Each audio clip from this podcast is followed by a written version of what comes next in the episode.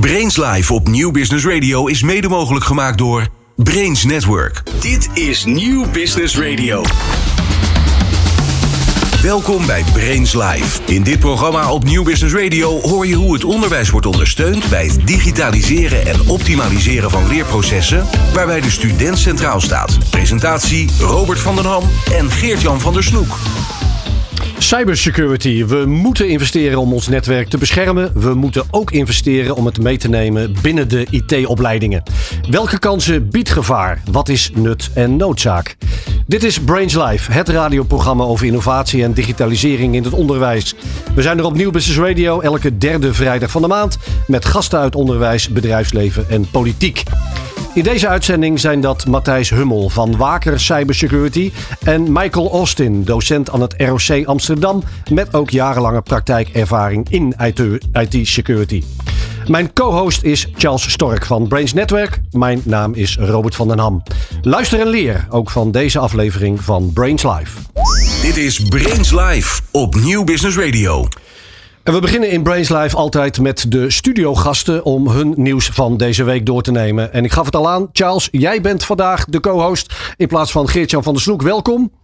Ja, welkom. Dank maar, je. Maar ook van Brains Network. Misschien ook van de gelegenheid nog even gebruik maken om te vertellen wat Brains Network doet en wat jouw rol daarbij is. Ja, wij zijn uh, meer dan 30 jaar actief in het onderwijs op snijvlak van onderwijs en digitalisering. Uh, en dat doen we in het voortgezet onderwijs, het middelbaar beroepsonderwijs, het HBO en, en de universiteiten. En in die periode hebben we vooral heel veel gezien van uh, vroeger gewoon de floppy disk tot aan waar we nu zijn met de cloud en alle bedreigingen die op ons afkomen. En op al die deelgebieden zijn wij heel erg actief met studenteninformatiesystemen, scholen begeleiden in hun digitale journey en vooral helpen de efficiëntie van IT te benutten. Want ik denk dat er heel veel veranderd is de afgelopen tien jaar, waarbij IT echt kan helpen, maar ook kan besparen bij de, ja, de beperkte middelen die het onderwijs heeft. En daar, daar begeven wij ons op.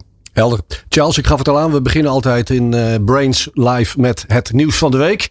Te beginnen bij jou. Uh, het nieuws van de week is voor mij een scholengroep in het oosten van het land die een deal heeft gesloten met hackers. Ik, ik volg nu al een, paar weken. Dat begon met, uh, met een ransomware aanval waarbij uh, de school het erg goed oppakte, vond ik, door een partner van advocatenkantoor Kennedy van der Laan naar voren te schuiven. Dat is dan meteen wel, zie je ook een hele dure oplossing. Reken op 400 euro per uur wat je zo'n iemand betaalt. Dan denk je al van, nou, goed gedaan dat je dat zo doet. En aan de andere kant denk je, oei, dit gaat geld kosten, want je bent nog niet eens begonnen met de oplossing. Uh, er wordt heel transparant gecommuniceerd vanaf dag 1 op de website. En dan ja, is het even stil. En dan opeens zie je, er is een deal gesloten met hackers. Daar wordt niet voor de deal gecommuniceerd. En dan denk ik, ja, het, ja, ja lastig. Uh, lastig voor die school. Uh, maar nou, ik, ik, en ik kan er van alles van vinden. Je hebt natuurlijk niet binnen kunnen kijken wat er echt gebeurt. Maar voor mij is het wel een feit dat ja, die afweging kennelijk heel lastig blijft over wat kan ik nou doen? Hè, heb ik mijn data echt weer zelf goed onder controle of moet ik toch uh, die deal met die hackers sluiten? En, en daartussenin gebeurt een heleboel. Ik denk dat we sommige dingen vandaag zullen aanraken. Maar voor mij is dat wel weer nieuws dat er dan toch weer een deal gesloten wordt. En dat hebben we natuurlijk eerder gezien met Maastricht. Als echt alle hens aan dek zijn, zeker in een examenperiode, dan heb je misschien geen keuze. En deals worden er vaker gesloten, want dat is het, uh, de overgang naar jou, uh, Matthijs. Uh, Matthijs Hummel van Waker Cyber Security. Matthijs, in de voorbespreking van deze uitzending gaf jij ook al aan de miljoenen die uitgegeven worden in de VS. Ja, om eigenlijk de boel weer veilig te maken, CQ af te kopen. Ja, dat klopt. In eerste instantie om, om er hopelijk ervoor te zorgen dat je je bestanden die gegijzeld zijn überhaupt terugkrijgt. Ja. Tenminste, daar, daar hoop je dan op. Uh, inderdaad, deze week werd uh, gepubliceerd dat uit onderzoek van uh, onder andere de FBI samen met een aantal andere internationale opsporingsdiensten duidelijk werd dat er in ieder geval 91 miljoen um, is betaald aan de Lockbit groepering. Of in ieder geval ransomware die daarmee te maken heeft of wel daarvan afkomstig is. Dat is gewoon een collectief van criminelen die met elkaar een heel mooi verdienmodel hebben gemaakt en daarmee eigenlijk organisaties het leven zuur maken. Um, ja, reken er maar op dat inderdaad die bedragen er niet om liegen. En uh, in dit geval is het 91 miljoen voor één specifieke groepering. Maar dat is natuurlijk maar een klein onderdeel eigenlijk van, uh, van de hele ja, ransomware populatie en de geldstroom die daarin omgaan. Dus nou, dat zegt wel iets over uh, nou, waar we mee te maken hebben, denk ik. Helder. Nou gaf Charles net al een voorbeeld ook in het oosten van het land aan. Hè? Daar zit een morele afweging aan vast.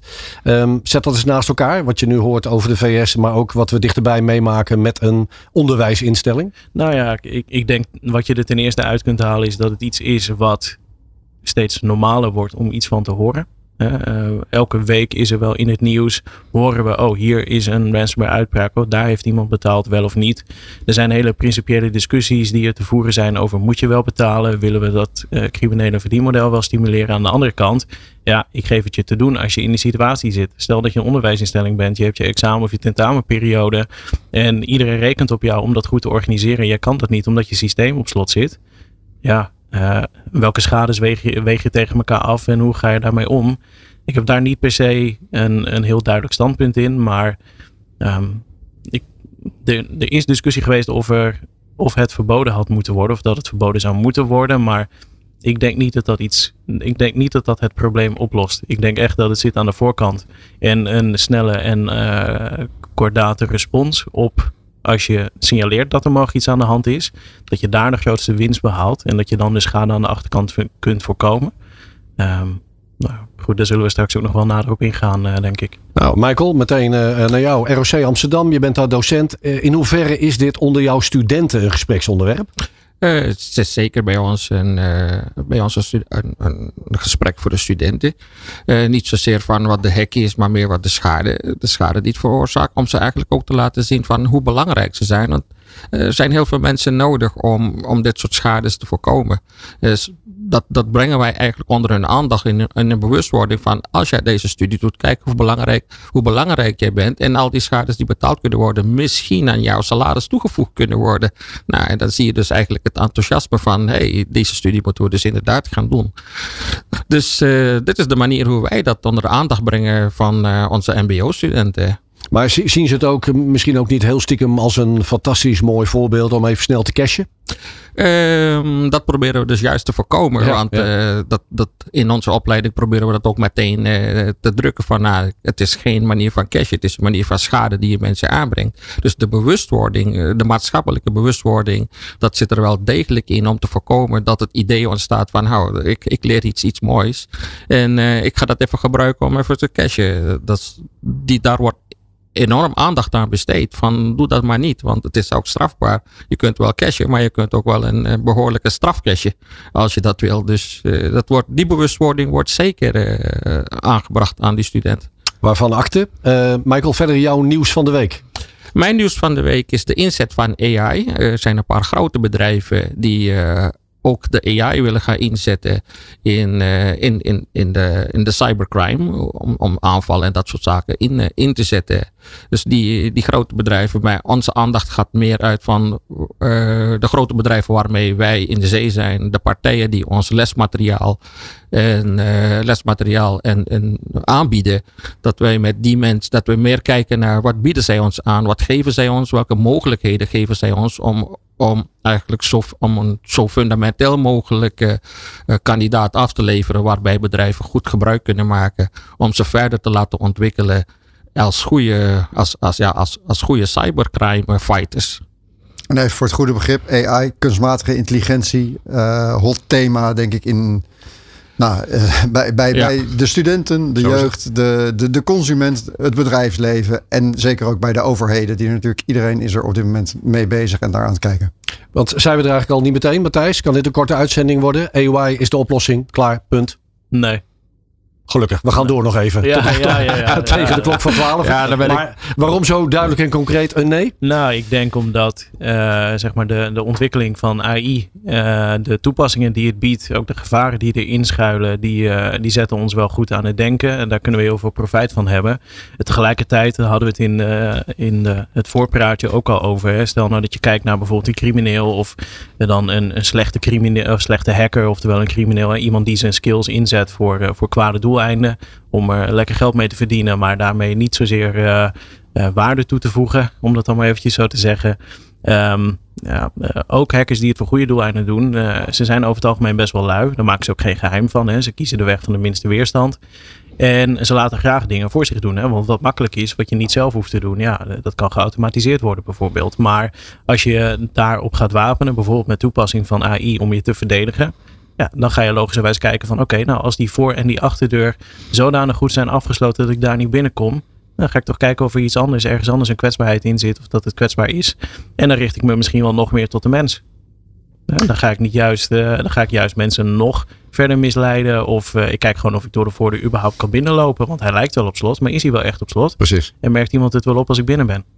Cybersecurity en het onderwijs. We praten hierover in deze Brains Live. En we hebben wel een gewoon mens de muziekkeus laten bepalen. Laten we eens uh, gaan luisteren daarnaar. Ben jij benieuwd hoe je als onderwijsinstelling gereed bent voor de komende jaren en attractief voor de student en de docent? Luister elke derde vrijdag van 11 tot 12 uur naar Brains Live op Nieuw Business Radio. Ook terug te luisteren als podcast via de bekende podcastkanalen. Cybersecurity wordt steeds belangrijker in het onderwijs in Nederland. En dat kent twee kanten waar we het over gaan hebben. Scholen en universiteiten beginnen te investeren in beveiligingsmaatregelen om hun gegevens en netwerken te beschermen tegen die cyberdreigingen. En de overheid heeft verschillende initiatieven gelanceerd om cybersecurity in het onderwijs te bevorderen. In deze Brains Live zijn de studiogasten Matthijs Hummel van Waker Cybersecurity en Michael Austin en hij is docent aan het ROC in Amsterdam. Charles Stork van Brains is mijn co-host. Matthijs, om bij jou te beginnen. Uh, jouw bedrijf heeft een uh, breed palet van klanten bij de overheid, het onderwijs en het bedrijfsleven. Wat ervaar jij nu, anno nu, rondom de kennis die er daar is rondom cybersecurity? Um, nou, ik denk eigenlijk dat je. Uh, ik zie grote verschillen laat ik het zo zeggen. Ten eerste de, de kennis, het besef van dat je iets mee moet, dat het onderdeel is van waar je mee bezig moet houden, um, is veel, veel groter dan het een paar jaar geleden was. De wetgeving heeft daarbij geholpen. Bijvoorbeeld denk aan uh, de AVG, een privacywetgeving. Maar denk ook aan nou, de, de, voorbeelden waar we het eerder al over hadden. Je noemde Maastricht bijvoorbeeld.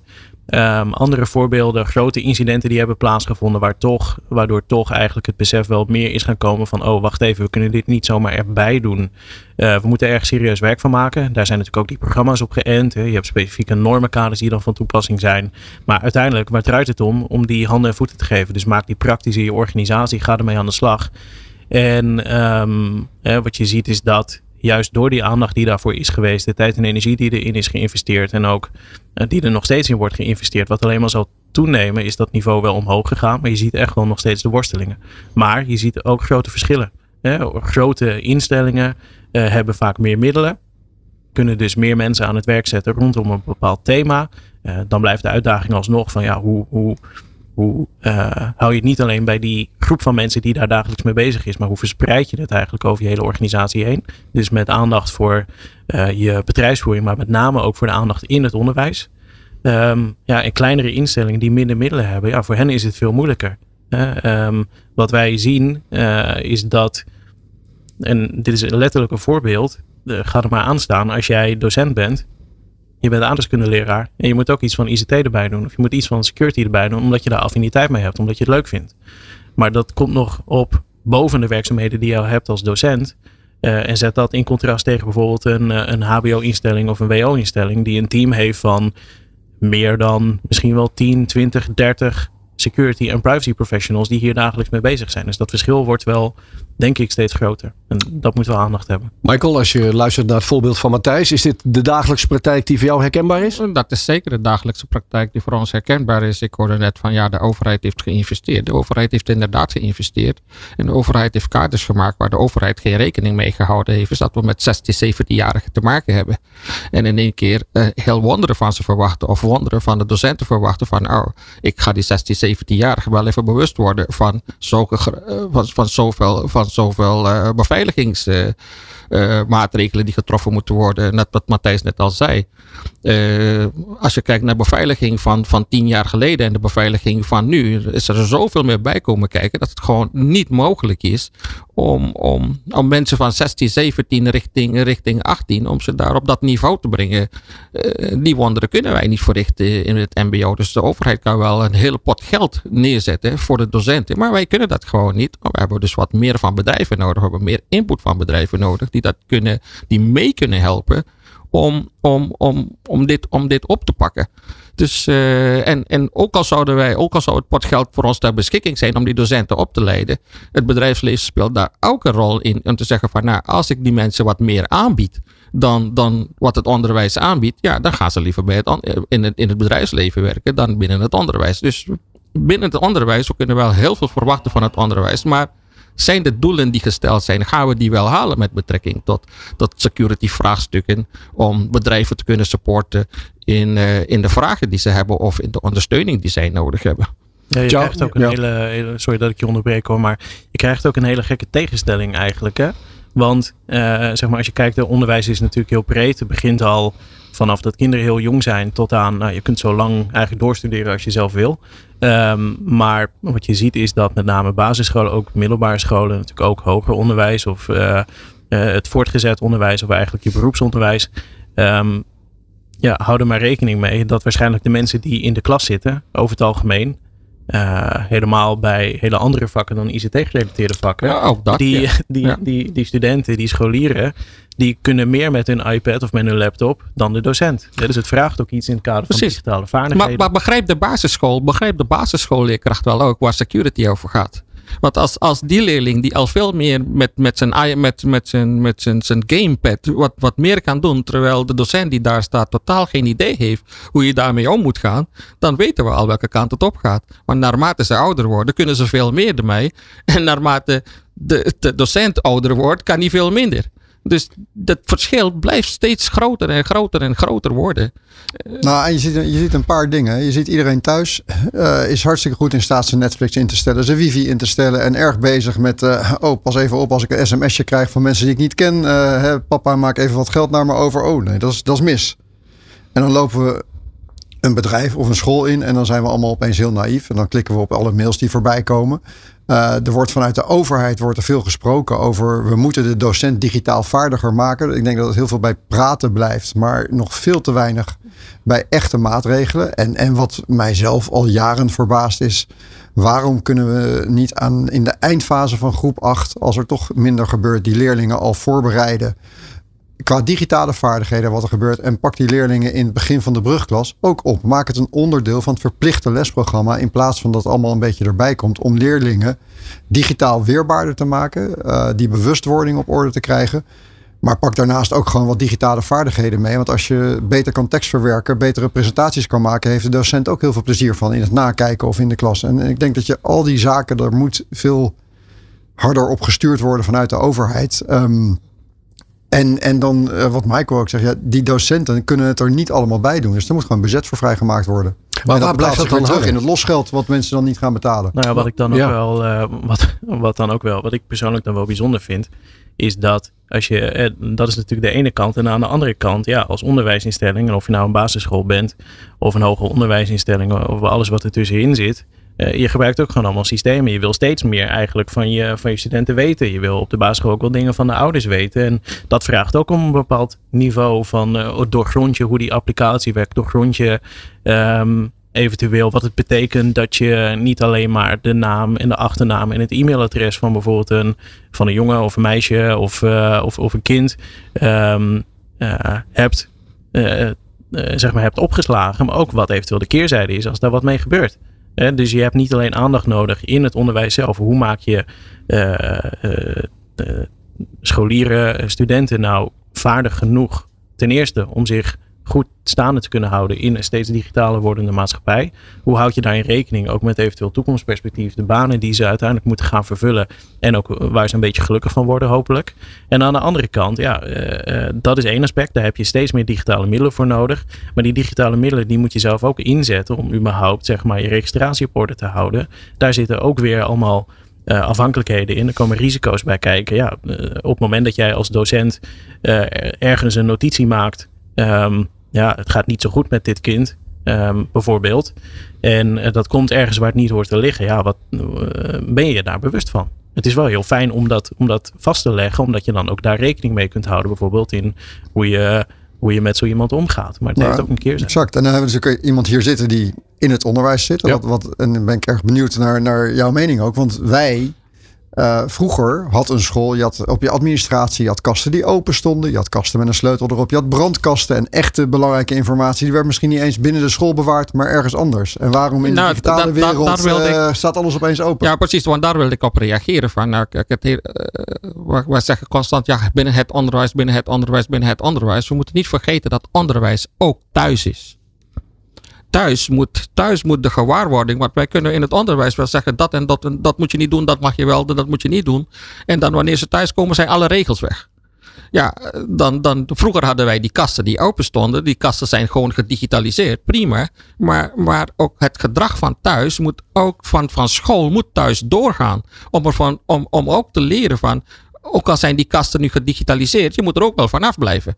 En, en dit, zijn, dit zijn de consequenties die, daar, die daarvoor hangen. Dus de investering moet niet alleen maar binnen onderwijs op scholen zijn, maar ook de investering thuis. Maar Michael, thuis zal het veelal ook niet anders zijn dan in het schoolgebouw. Want thuis zal die jongen of een meisje van 14, 15, 16 meer kijk en verstand hebben van digitalisering en het installeren van Netflix dan papa of mama. Zeker, ben ik helemaal met dat. Dat is ook zo. Dat zie je ook. ook, ook ik, ondanks ik in de cybersecurity ben, heb ik ook wel een paar kinderen die nu met hun, uh, met hun spelconsole veel meer kunnen dan ik. Echt met grote ogen moet kijken van hoe krijgt die van vijf jaar het voor elkaar en ik niet. Precies. Dus, dus ja, dat verschil bestaat. Maar met een stukje investering van huis ook van ik wil dat ook en ik weet als, als, als de ouderen ook bewust zijn van wat het doet en, en wat het kan en welke schade of, of wat het kan aanleveren, dan kunnen wij daar ook veel meer op inspelen. Want dan komt die bewustwording van huis ook binnen het onderwijs. En dan kan je veel meer doen binnen het onderwijs.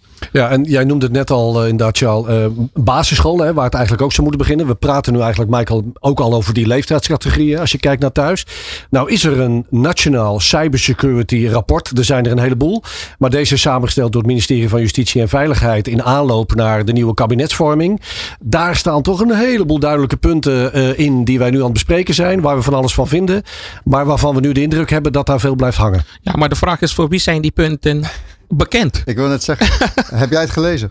Ik heb het gelezen als voorbereiding op dit programma. Ja, Daarvoor? Uh, ja maar de, de gemiddelde consument leest het zeker niet. Uh, de ouders niet. Uh, en het staat ver weg van wat het is. Er staan belangrijke punten in die rapporten. Alleen de doorvertaling naar de maatschappij, want ik denk dat je daarover praat. Uh, 25% van de maatschappij zit in de, in de jongere populatie. Ja. Ja, die doorvertaling moet wel goed plaatsvinden. En ik denk dat het veel via het onderwijs kan. Alleen je moet daar niet alle problemen bij het onderwijs neerleggen. Nee, want dan maak je het ook zo zwaar voor de, voor de docent. Dat de docent eigenlijk zegt, nou weet je, als ik het allemaal zo over me heen krijg. En ik moet dit allemaal gaan doen. En ik moet dit allemaal weten. En dit is mijn vakgebied niet ik ga maar liever lekker iets anders doen. Nou, dan lopen we daar ook wel weer leeg. Ja, maar dat illustreert denk ik ook wel. Uh, want ik onderschrijf volledig wat jullie eigenlijk alle drie uh, zeggen.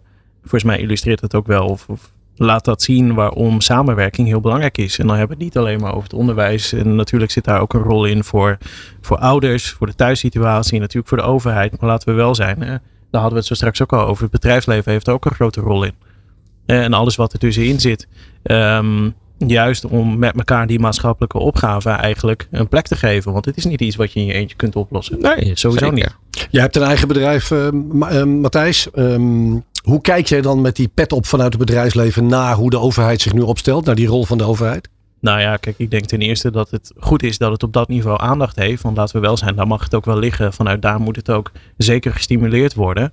Um, en ik denk alleen dat er dat er nog wel meer ruimte mag zijn voor eh, wat je dan noemt publiek-private samenwerking. Bijvoorbeeld ook vanuit overheid of vanuit justitie, uh, onderwijs, uh, publieke instellingen, juist met het bedrijfsleven. En dan moet het doel niet zozeer zijn van natuurlijk.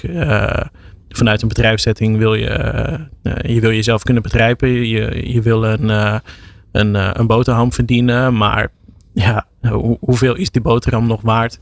als straks de hele pool waar je uit moet putten met mensen die, die je straks in je organisatie wil verwelkomen om toch vooral lekker aan het werk te gaan. Als we daar allemaal uit moeten putten. Die mensen zijn niet goed toegerust of ze zijn wel goed toegerust. En dat, dat aanbod is zo schaars dat je tegen elkaar aan het opboksen bent. Ja, wat, wat is het dan nog waard? Um, dat is voor ons reden geweest om te zeggen, ook omdat we daar zelf heel blij van worden en omdat we belangrijk vinden dat we daar de ruimte voor nemen. Juist omdat er zo'n enorme maatschappelijke opgave ligt. om daar ook actief met elkaar tijd aan te besteden. Om juist die samenwerking op te zoeken. En uh, daar hadden we het ook al over van. Wat, je, wat je dan wel ziet is dat uh, natuurlijk voor een bepaalde inzet, hè, daar hoort iets tegenover te staan. Maar goed, je kunt ook met elkaar principieel zeggen van joh, wij staan hiervoor. Wij gaan deze uh, opgave gaan we een plek geven. Ja, laten we dan alsjeblieft niet de hoofdprijs vragen. Of laten we dan niet het doel laten zijn van ik wil zoveel mogelijk winst hieruit halen. Want daar heb je straks helemaal niks aan. Laten we eens richting die onderwijskant gaan. Want er gebeurt natuurlijk wel degelijk al uh, een en ander. Bij het ROC Amsterdam, uh, Michael, hebben jullie een aparte leerlijn opgesteld. Een studieroute cybersecurity. wat houdt die studieroute precies in? Nou, wat die, die studieroute inhoudt is... Uh, wij, hebben, wij hebben met een aantal bedrijven aan tafel gezeten. En de bedrijven gevraagd... als jij, als jij een mbo-student van ons in dienst neemt, waar, waar moet hij over beschikken? Welke basis, welke basisvaardigheden? Waar moet hij daar, waar, uh, waar moet hij, wat moet hij allemaal in huis hebben? Nou, op basis daarvan hebben wij die opleiding een aparte tak ingericht.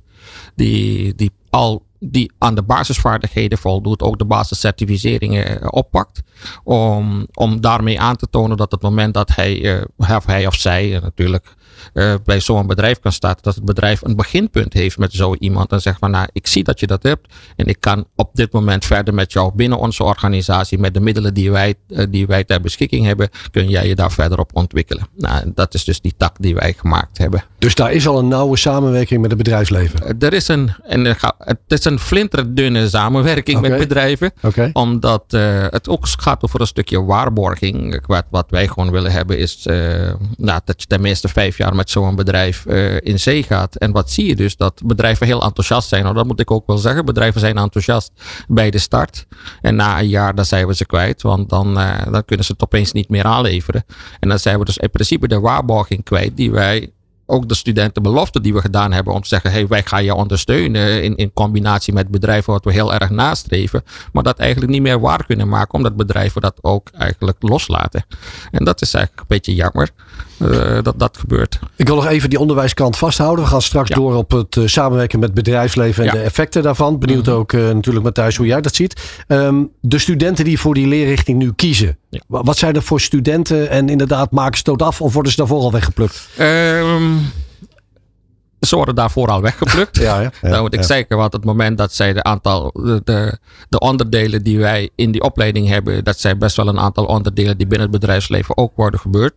En het moment dat zij doorhebben dat zo'n kandidaat daarover beschikt, dan komt gelijk van, nou, kom maar lekker bij mij werken en ik ga je, en ik ga je lekker doorhelpen.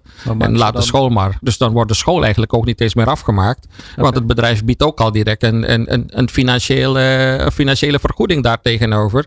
En het is niet leuk om in de schoolbank vijf dagen in de schoolbank te zitten en niks te verdienen. En bij het bedrijf al gelijk wat te krijgen. Dus ja, dan raken wij ze ook kwijt. Ja. Uh, dus dat gaat heel snel. Ik moet zeggen dat ik dat wel herken. Ik was wel specifiek even benieuwd of ze dan bij jullie ook de school afmaken. Um, want ook vanuit, eh, zeg maar, als, als bedrijf en en je wil mensen aan je binden, die wil je een toekomst geven. En dat kan ook zijn dat het niet meer bij jouw bedrijf is op een gegeven moment. Ja, uh, wij hebben ook iemand die wij, en, en die jongen die uh, Tim heet, die Tim is 18, uh, talent. Ja, precies, maar dat is dus juist het gevecht. maar wij proberen. Wacht heel, wacht heel even hoor, want um, wat wij expliciet hebben gezegd, joh, je zit nog in je opleiding, we willen jou een plek geven, je kunt bij ons komen werken, maar wel op voorwaarde dat jij je opleiding afmaakt. Want dat papiertje vinden wij belangrijker dan misschien. Uh, we hopen natuurlijk dat hij heel lang bij ons blijft werken. Maar uiteindelijk is dat zijn keuze. Oké, en dat is waar, precies waarop ik wil inhaken. Die beloftes die worden inderdaad aan die student gedaan. Nou, kom bij ons werken, dat papiertje is belangrijker. Maar naarmate het werk vordert, gaat het werk veel meer, veel meer van belang dan het, pap, dan het papiertje.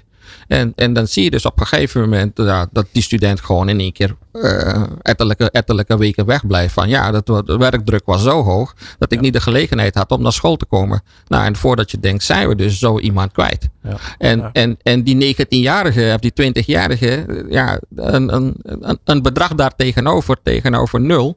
Het is heel aantrekkelijk om te zeggen, nou, ik blijf daar gewoon en uh, ja, zoek het maar uit met je school. dus wij zijn het heel erg aan het aanvechten. We zijn studenten heel erg aan het aanvechten van, ondanks je hele mooie aanbiedingen krijgt, Ga toch om je, want je weet nooit wat er over vijf jaar gaat gebeuren. En dan gaat men toch vragen van wat heb, wat heb je aan schoolpapieren? Ja, maar dit is natuurlijk het wak waar je in zit uh, als ROC. Je gaat samenwerken met, met het bedrijfsleven die daardoor kort op de bal zitten. Even nog los van een sociaal-maatschappelijke functie die je zou moeten willen vervullen als bedrijf daarbij. Ja, uh, Matthijs, dit zijn jou, ook jouw collega's van de toekomst. Uh, ja, dat klopt. daarom zeggen wij ook, ik noem dan nu dat, dat voorbeeld. Uh, waarvan wij expliciet hebben gezegd van joh, we willen graag dat je bij ons komt werken. We kunnen je veel leren, we kunnen je een mooie plek bieden. Maar wij vinden het wel heel belangrijk dat je je opleiding afmaakt. Dus dat is wel de voorwaarde die wij ook stellen. En ja, natuurlijk kan het dan zo zijn, hè, want dat gebeurt gewoon, dat het werk op een gegeven moment zoveel is. Maar dan nog hebben wij de verantwoordelijkheid om ervoor te zorgen dat hij wel de tijd die hij nodig heeft voor school ook daadwerkelijk aan school besteedt. Ja, maar dat, de vraag, kijk, dat is, dat is jouw bedrijf, hè? De vraag is, zijn alle bedrijven op die manier? Nou, nou maar, maar, ik denk dat dat een goed punt is. Ja, de, de stress rondom security is dermate groot op het moment dat er heel veel werk is. En die bedrijven het maar met alle liefde invullen. En vanuit dat bedrijfsoogpunt is dat een interessante gedachte. Korte termijn denken en geld verdienen. Alleen vanuit die ontwikkeling van die student. Want ook security wordt complexer en ingewikkelder. En daar moet je wel in meegroeien. En dan moet je wel je opleiding afmaken. En misschien wil je op een gegeven moment wat anders gaan doen. En dan wordt het misschien weer lastig dat je dat papiertje niet hebt. Dus het, het is. En ik, ik vind dat jullie met Waker er. er heel goed in staan. Maar ja, precies wat je zegt, Michael. zijn natuurlijk een heleboel andere bedrijven die ook gewoon zien. Ja, ik kan uh, hier iemand 40 uur per week uh, voor drie, de komende drie maanden wegzetten ja, die opleiding komt later wel. Dan even vanuit het zicht wat je hebt met eh, Brains Network. Um, over dit soort opleiding, zo studierichtingen die uh, Michael met ROC Amsterdam aanbiedt. Is daar genoeg van? Gebeurt dat voldoende? Wat, wat zien jullie in de praktijk? Nee, nee veel te weinig. Ja. Uh, wij, wij, wij merken dat zelf als bedrijf hoe moeilijk het is om, om goede mensen op dit gebied te krijgen. Uh, wij horen het van veel van onze klanten hoe moeilijk het is om goede mensen op dit gebied te krijgen. Wat je veel ziet is dat de, grote techbedrijven rondom het onderwijs uh, vaak met uh, gunstige, goede, voordelige tarieven richting het onderwijs hun, hun producten aanbieden. Omdat dat, iedereen ziet het onderwijs heeft weinig budgetten.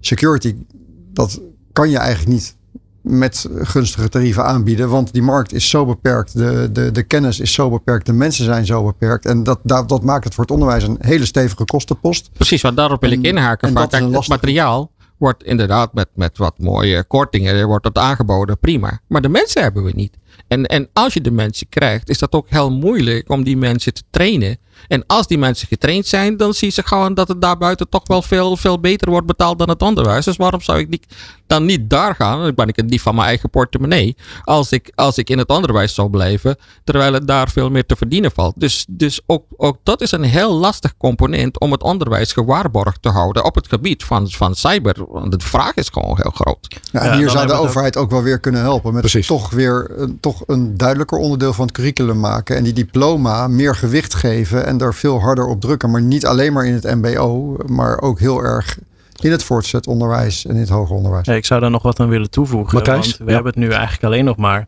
over echt de specifieke uh, cybersecurity uh, kant. Hè, dus echt gericht op cybersecurity. Dus denk dan aan technische security, misschien ook wel security management, privacy, wat er een beetje bij, bij hangt. Wat ook een tak op zichzelf is, wat ook de juiste aandacht nodig heeft. Maar laten we wel zijn. Um, dit onderwerp is zo overstijgend, grijpt zo in eigenlijk op alle andere processen, alle andere aandachtsgebieden, dat daar ook aandacht voor moet zijn. Ik ben zelf van oorsprong jurist. Ik ben niet een ICT, ik ben niet een, een, een, een, een techneut. Uh, en, en ik werk in mijn dagelijks leven met hackers. En dat, dat vind ik prachtig. Want het vraagt van mij een andere manier van denken. Het vraagt van mij een ander inzicht en dus ook een andere, uh, een andere actie, andere respons. Ja, um, dan kunnen we heel veel tijd en energie steken, wat ook moet, in het opleiden van gekwalificeerde mensen die met het onderwerp bezig zijn. Maar laten we alsjeblieft ook aandacht hebben in de rest van het curriculum voor het onderwerp, juist bij andere gebieden die, waar, die afhankelijk zijn van ICT. En dat zie ik, nou, daar zie ik heel weinig van. Tot slot, uh, Matthijs, uh, rondom dit onderwerp, de arbeidsmarkt. We hebben het over de collega's die in wording zijn, hè, die zich hopelijk straks ook bij je melden. Wat is de arbeidsmarkt voor jouw bedrijf anno nu? Kun je die vraag iets meer specificeren? Zijn ze te vinden? Heb je voldoende uh, personeel? Nou ja, weet, weet, je wat je ziet? Um, als ik praat uit onze eigen praktijk ik noemde net het voorbeeld van Tim. Hè. Dat is een jongen die, die was zo enthousiast dat hij ons maar heeft benaderd. Omdat hij toch vooral meer wilde weten van security. En vond dat hij op school daar te weinig van kreeg. Ehm, nou, dat vind ik natuurlijk prachtig, want dan meldt hij zich bij ons. Dan gaan we in gesprek, gaan we kijken of dat lukt. Hij heeft stage gelopen. Uiteindelijk uh, doet hij dan nu uh, zowel zeg maar zijn MBO-opleiding afronden als werken voor ons. En wat je ziet is dat ja, jong talent, um, jonge mensen, hè, dat, dat, aanbod, dat stroomt eigenlijk steeds wel door. waar de kruk zit, en ik denk ook waarom het zo lastig is, onder andere voor onderwijsinstellingen, maar ook voor andere organisaties, is juist de, de, de groep van mensen met die praktische ervaring, met de, um, met de expertise om die vertaalslag te maken van joh, we hebben een heel abstract kader, bijvoorbeeld aan de hand van wetgeving of bijvoorbeeld techniek of bijvoorbeeld normenkader. Hoe gaan we dit nou voor jouw organisatie toepasbaar maken? die, groep, die groep is ten eerste veel kleiner. Dat zijn mensen die zitten over het algemeen goed op hun plek. Uh, die kosten de hoofdprijs. Dus die moet je heel goed betalen om ze überhaupt te verleiden om weg te gaan. Ja, en uh, als we hem dan reflecteren op het onderwijs, ja, ja dan sta je toch waarschijnlijk wat, wat, wat daar lager. daar staan wij 5-0 achter. Ja, ja en dat is gewoon heel laag. Maar wij merken het ook. Ja. ja. wij merken het ook. Voor ons is dat ook. Um, uh, dat houdt ons ook wel bezig. Ja, natuurlijk. Hè, want wij willen uiteindelijk ook groeien. Uh, we hoeven niet de grootste van Nederland te worden. Die ambitie hebben we ook helemaal niet.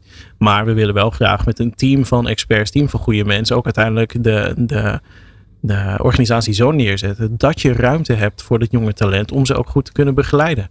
Want als je nog één laatste uh, toevoeging daarop. Stel dat je net van je studie afkomt. En uh, of dat nou MBO is, HBO, universitair. Je komt ergens te werk. Je denkt, dit is het. En je wordt losgelaten en je bent aan het zwemmen, want je krijgt niet de begeleiding. Dan is dat doodzonde. Nou, daarop, daarop inhaken om het daarbij af te sluiten. Uh, voor ons is het heel moeilijk. Wat we hebben met een, een, een een, een groep te maken, 16, 17-jarigen, die niet alleen maar het vak moeten leren, maar ook de bewustwording moeten aanleren. Nou, en daar kom ik dus op, op, op het gebied van ethiek, dat aangebracht moet worden. En dat is niet zo. Het, het, het, klinkt als een makkelijke klus, maar het is geen simpele klus, want je moet ethiek aanleren, je moet, je moet gedrag aanleren van wat, er, wat erbij hoort. Want dat zijn de componenten die eromheen zitten. Hoe is het het gedrag?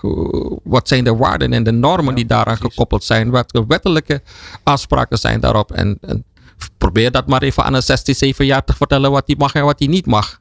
Die wil alleen maar horen van wat hij mag en niet wat hij moet. Dus, dus dat is een heel lastig item. Cybersecurity en onderwijs. Je luistert naar Brains Live met onze studiogasten Matthijs Hummel van Waker Cybersecurity en Michael Austin, docent aan het ROC in Amsterdam. Elke derde maandag van de maand om 11 uur op Nieuw Business Radio. Brains Live. Over het succesvol digitaliseren en optimaliseren van leerprocessen. Op welke manieren kan het onderwijs zich wapenen tegen cybersecurity, de weerbaarheid verhogen en een bijdrage leveren aan de bredere oplossing? Ja, dat zijn eigenlijk drie vragen in één. En de antwoorden hoor je in dit themablok met Matthijs Hummel van Waker Cybersecurity en Michael Austin, docent aan het ROC in Amsterdam. Laten we het eens hebben over dat cyber cyberdreigingsbeeld voor onderwijsinstellingen. Um, is dat voor jouw dagelijks praktijk, Michael? Ben je daarmee bezig vanuit jouw rol als docent ook? Uh, vanuit mijn rol uh, als docent ben ik daar niet dagelijks mee bezig, maar we hebben er wel dagelijks mee te maken. Omdat uh, ja, ons onderwijs is bijna voor 80 tot 90 procent gedigitaliseerd. Het moment dat er dus een, een, een aanval of iets zou gebeuren op, op, op, op, op onze school, dan staan we eigenlijk een beetje lam wat onderwijs betreft. En ik kan het daarover praten, omdat we het een aantal keren al hebben meegemaakt. Okay. Dat wij op een gegeven moment gewoon ja, blanco staan, want het lesmateriaal staat digitaal. We kunnen de websites niet meer benaderen. Ja, en dan, dan hangt het dus af van de creativiteit van de betreffende docent om dat op te pakken. Ja, eh, en dan lukt het niet meer. En dan moet je dus uiteindelijk zeggen: ja, jongens, vandaag lukt het niet. Ga maar thuiswerken.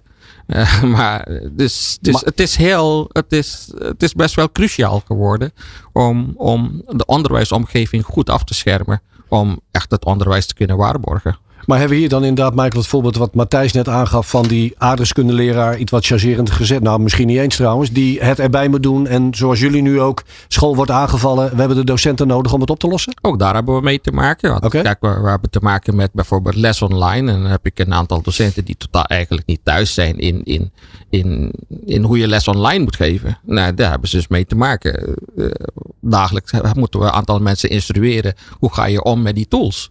Om die lessen te kunnen geven als, als, als, dat, als dat gebeurt. Hoe ga je om? We hebben pas digitale borden en dat soort zaken gehad. Nou, en dan zie je dus dat mensen echt struggelen van hoe moet ik nou met een digitaal bord omgaan? Uh, wat, welke, welke hulp, hoe, hoe staat het me ten dienste? Hoe helpt het mij om, om op een juiste manier of op een goede manier onderwijs te bieden? Dus we hebben er dagelijks mee te maken met die digitalisering. En als dan zo'n omgeving wordt, uh, wordt, wordt gehackt en het bord komt stil te vallen, ja, dan is, dan, dan is zo iemand die niet, die niet goed gedigitaliseerd in huis is, die is gewoon de weg kwijt. Ja, wat daarbij meespeelt is de eh, digitale borden. Het moet ook bruikbaar zijn voor de docent. Het, uh, het, onderwijs is een hele open cultuur. Iedereen mag binnenlopen, iedereen moet er gebruik van kunnen maken. Maar dat betekent dus ook dat er uh, in het gebruik weinig barrières op voorhand worden neergelegd. En, en daar, daar zitten potentiële risico's. Als je de statistieken van Microsoft ziet, Microsoft Security Center, daar staat op dat tussen de 82 en 86 procent varieert altijd een beetje van de wereldwijde security incidenten vinden plaats in het onderwijs. Dat is dus niet, dat is niet de financiële sector, niet de zorgsector. Nee, 82% van wereldwijd gaat naar het onderwijs. Uh, dat is enorm. Uh, waar, waar ik als nou, voor ons bedrijf van wakker kan liggen is, hè, ga ervan uit dat je allemaal een keer geraakt wordt. Maar je zal toch maar de dag daarna gewoon niet meer kunnen werken, niet meer bij je spullen kunnen. Uh, dat, dat zie je natuurlijk in het onderwijs ook. Als je dan continuïteit. We kunnen altijd terug naar het schoolbord, wordt er gezegd. Maar dat kan helemaal niet meer. Dat, dat zegt nee, Michael ook. Ja, dat kan helemaal niet je meer. Je kan helemaal niet meer terug naar het schoolbord. Dus als je dan gepakt wordt, zorg ervoor dat je een backup hebt die op orde is. Die ook, en hè, dan natuurlijk kan je niet een dag later, want die backup moet je ook laten onderzoeken. Maar zorg ervoor dat je ergens iets van een backup hebt waar je wel controle over hebt. Dat je weer door kan. Want het zal je maar gebeuren in die examentijd dat een um, profielwerkstuk opeens, je zegt als onderwijsinstelling, ik wil dat je het op mijn omgeving opslaat. En dat werkstuk is niet meer toegankelijk voor die student. Ik zie het al gebeuren dat er, eh, zet ik mijn ouderpet op, dat er tegen mij gezegd wordt door de school, ja, ik hoop dat je kind hem ook wel zelf had uh, opgeslagen ergens. Nou, ja, maar dat, is, uh, dat hebben we al gehad. Exact. Nou, maar dat weet, gewoon weet precies dan, dat, uh, dat die, die student terug moet gaan. bijstandsverzekering, die ja, komt precies. achter je aan. Dat, en die dilemma's, ja. Die wil je hebben. Nee, precies. En maar die dilemma's zijn er ook. Want die hebben we ook al gehad. Dat we dus aan die student moesten vragen. Heb je dat opgeslagen? Heb je een backup thuis? Heb je ergens hier staan? Heb je hem ergens? Uh, kan je dat aanleveren? Dus wij lopen tegenaan. Maar ook tegen het afnemen van toetsen. Want alle toetsen zijn online via de webs. Via de bedrijven die dat aanbieden. En dan staat het al in één keer. Kan het helemaal niet meer. Want het is helemaal dichtgegooid. Nou, kunnen we er gewoon niet meer bij. En dan moet je zeggen, ja goed, hoe gaan we toets afnemen? Daar doe het dan maar op papier. Maar die docent heeft die toets op dat moment helemaal niet ter beschikking. Want toen hij het gebouw binnenkwam, had hij dus niet verwacht dat het allemaal stil zou staan. Dus je kan niet één op één gelijk uh, gaan, uh, gaan reageren op zaken. Dus het is, het, is, het is best wel een kwetsbare situatie binnen het onderwijs. Hopelijk een retorische vraag, Michael. Maar er is ongetwijfeld een protocol voor het moment dat ook jullie aangevallen worden. Toch? Uh, ja, er is een protocol. Maar okay. het protocol van, van twee maanden terug geldt niet meer voor nu. Want het, het, de omgeving blijft zich wijzigen. Dus ja, wat Dit is de waarde is van dat protocol? Hier wordt door de overheid ja. nu meer opgestuurd. Ja. Uh, rond de AVG moest iedereen, hè, je moest opeens, uh, nou, uh, Matthijs zal het beter weten, ik geloof 24 mei 2017, 2018 of zo. Hè, we moesten allemaal een plan hebben. Nou, dat plan het is echt een dag later bij iedereen natuurlijk de bureaula ingegaan en weinig mee gedaan. Daar wordt nu wel, er worden allerlei normen, kaders en dergelijke nu geschapen. En je moet als onderwijsinstelling nu echt een plan hebben. Begint ermee dat je beleid moet hebben. Uh, dan hoop ik nog steeds dat het niet in de bureaula terechtkomt. Uh, er wordt meer en meer nu ook op gestuurd dat je het wel in je jaarverslag, dat het door een accountant afgetekend wordt, dat je beleid hebt. De onderwijsinspectie zal er ook naar gaan kijken. En het is belangrijk dat het wordt uitgedragen. Maar dan kom je weer bij die uitdaging. Is ja. dat dan die docent aardrijkskunde die dat moet gaan uitdragen? Of kunnen we dat op een andere manier naar binnen brengen? Matthijs, uh, hier ligt de bodem voor het bestaansrecht van je bedrijf. Onder andere. ja, ja, nee, nee, zeker. zeker. Uh, bedoel, daar hoef ik ook geen geheim van te maken. Ik bedoel, het, het, wij vinden het heel leuk om met dit soort problemen bezig te zijn. Ik bedoel, dat is onze passie. En uh, wij combineren verschillende disciplines, verschillende expertises, juist om zo integraal mogelijk naar zo'n situatie te kijken. Um, ik ben even aan het nadenken, want ik word door, eigenlijk door twee dingen aan het denken gezet. We hebben in eerste instantie natuurlijk de situatie waarin uh, op het moment dat je daadwerkelijk een incident hebt, en dat kan iets heel klein zijn, uh, zijn kan iets heel groot zijn, waardoor je echt niet meer kunt werken of waardoor systemen niet meer beschikbaar zijn. Ja, dan is het niet alleen belangrijk dat je een mooi beleidstuk hebt en dat jij je backup op orde hebt, maar het is nog veel belangrijker dat je hebt bepaald in welke volgorde je systemen weer online gaat brengen. Want als alles eruit ligt, Waar begin je dan mee? En dat, dan kom ik ook even terug op bijvoorbeeld de AVG, maar ook andere normen en, uh, en kaders. Kijk, als je die helemaal plat slaat, komt het neer op de volgende paar stappen. Eén, bepaal of maak inzichtelijk. Wat heb ik überhaupt allemaal in huis? Twee, als ik weet wat ik in huis heb, wat is daarvan dan mijn waarde?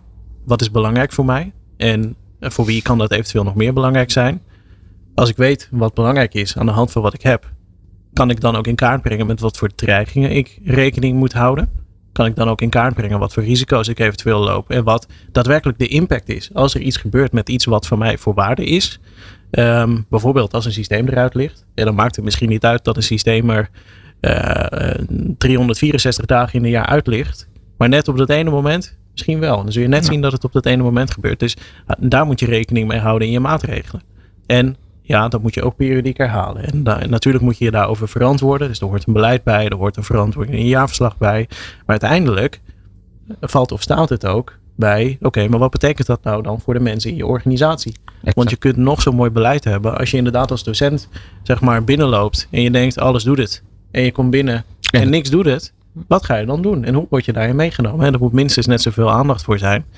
En eigenlijk, terwijl we het hier over hebben, en eigenlijk jij, eh, Michael, gaf aan dat je daar met je, met je studenten ook aandacht voor hebt. Wat ik wel benieuwd ben, waar ik benieuwd naar ben, is zeg maar die, die lessen die je geeft, de studenten die je hebt begeleid. Ehm, krijgen jullie ook een plekje bijvoorbeeld om jullie organisatie te helpen weerbaarder te worden? Is er ruimte voor studenten om daar mee te helpen? Um, nee.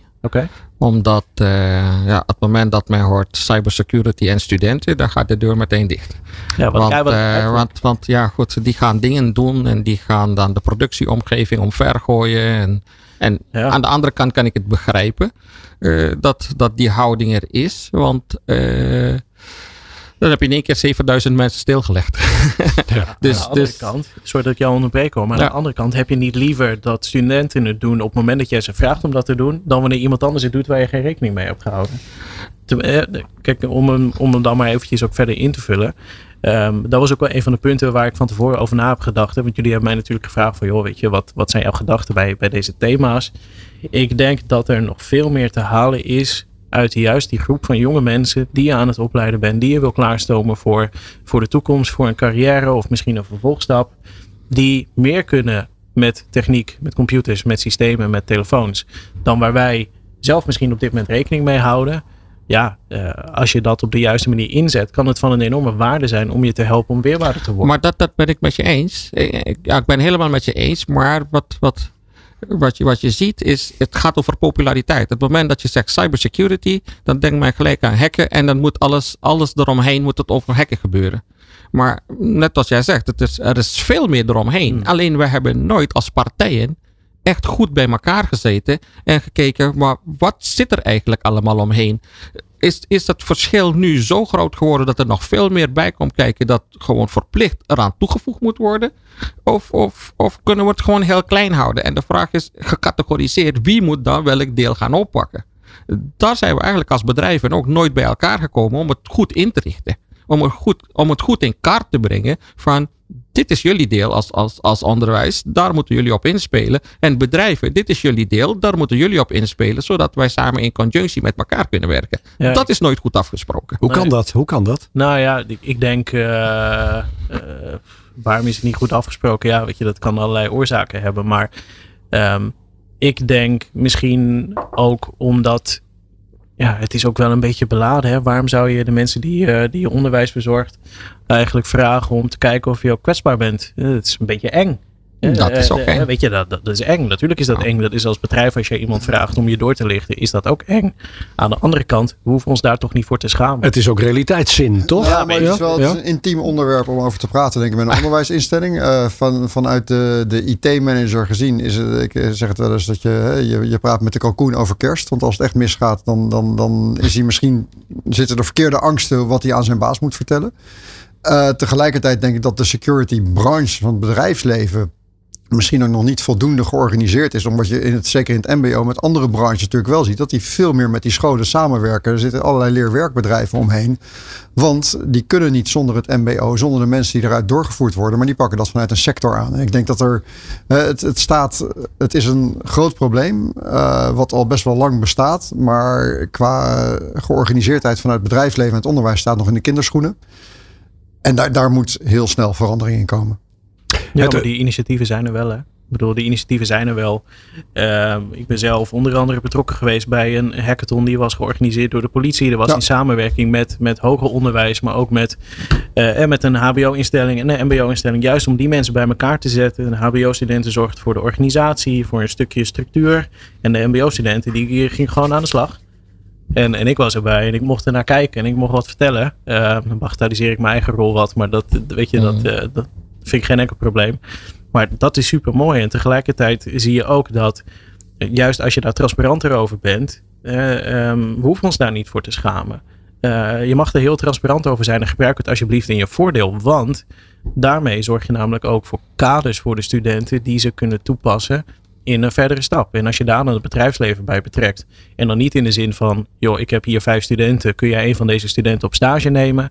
Of uh, kun je een gastcollege komen geven? Maar laten we met elkaar kijken, joh, wat zou jij die studenten nou meegeven? Als bijvoorbeeld security bedrijf. Als je dit op een professionele manier wil aanpakken waar de school bij gebaat is. Dat moet je toch willen. En zo, zo is het. Om dan ook deze uitzending te eindigen met het understatement van de dag. Dat er nog veel te winnen is. Veel te bepraten. En dat we elkaar ook nog moeten vinden. Uh, eindigen we deze vijfde aflevering van Brains Live. Want dank aan Matthijs Hummel en Michael Austin voor hun komst naar de studio hier in Hilversum. Dank aan gastheer Charles Stork van Brains Network. En weet, we zijn er elke derde vrijdag van de maand van 11 tot 12. En deze uitzending, maar ook de eerdere vier van Brains Live zijn terug te luisteren via de website van Nieuw Business Radio en op de welbekende podcastkanalen. Mijn naam is Robert van der Ham. Tot de volgende.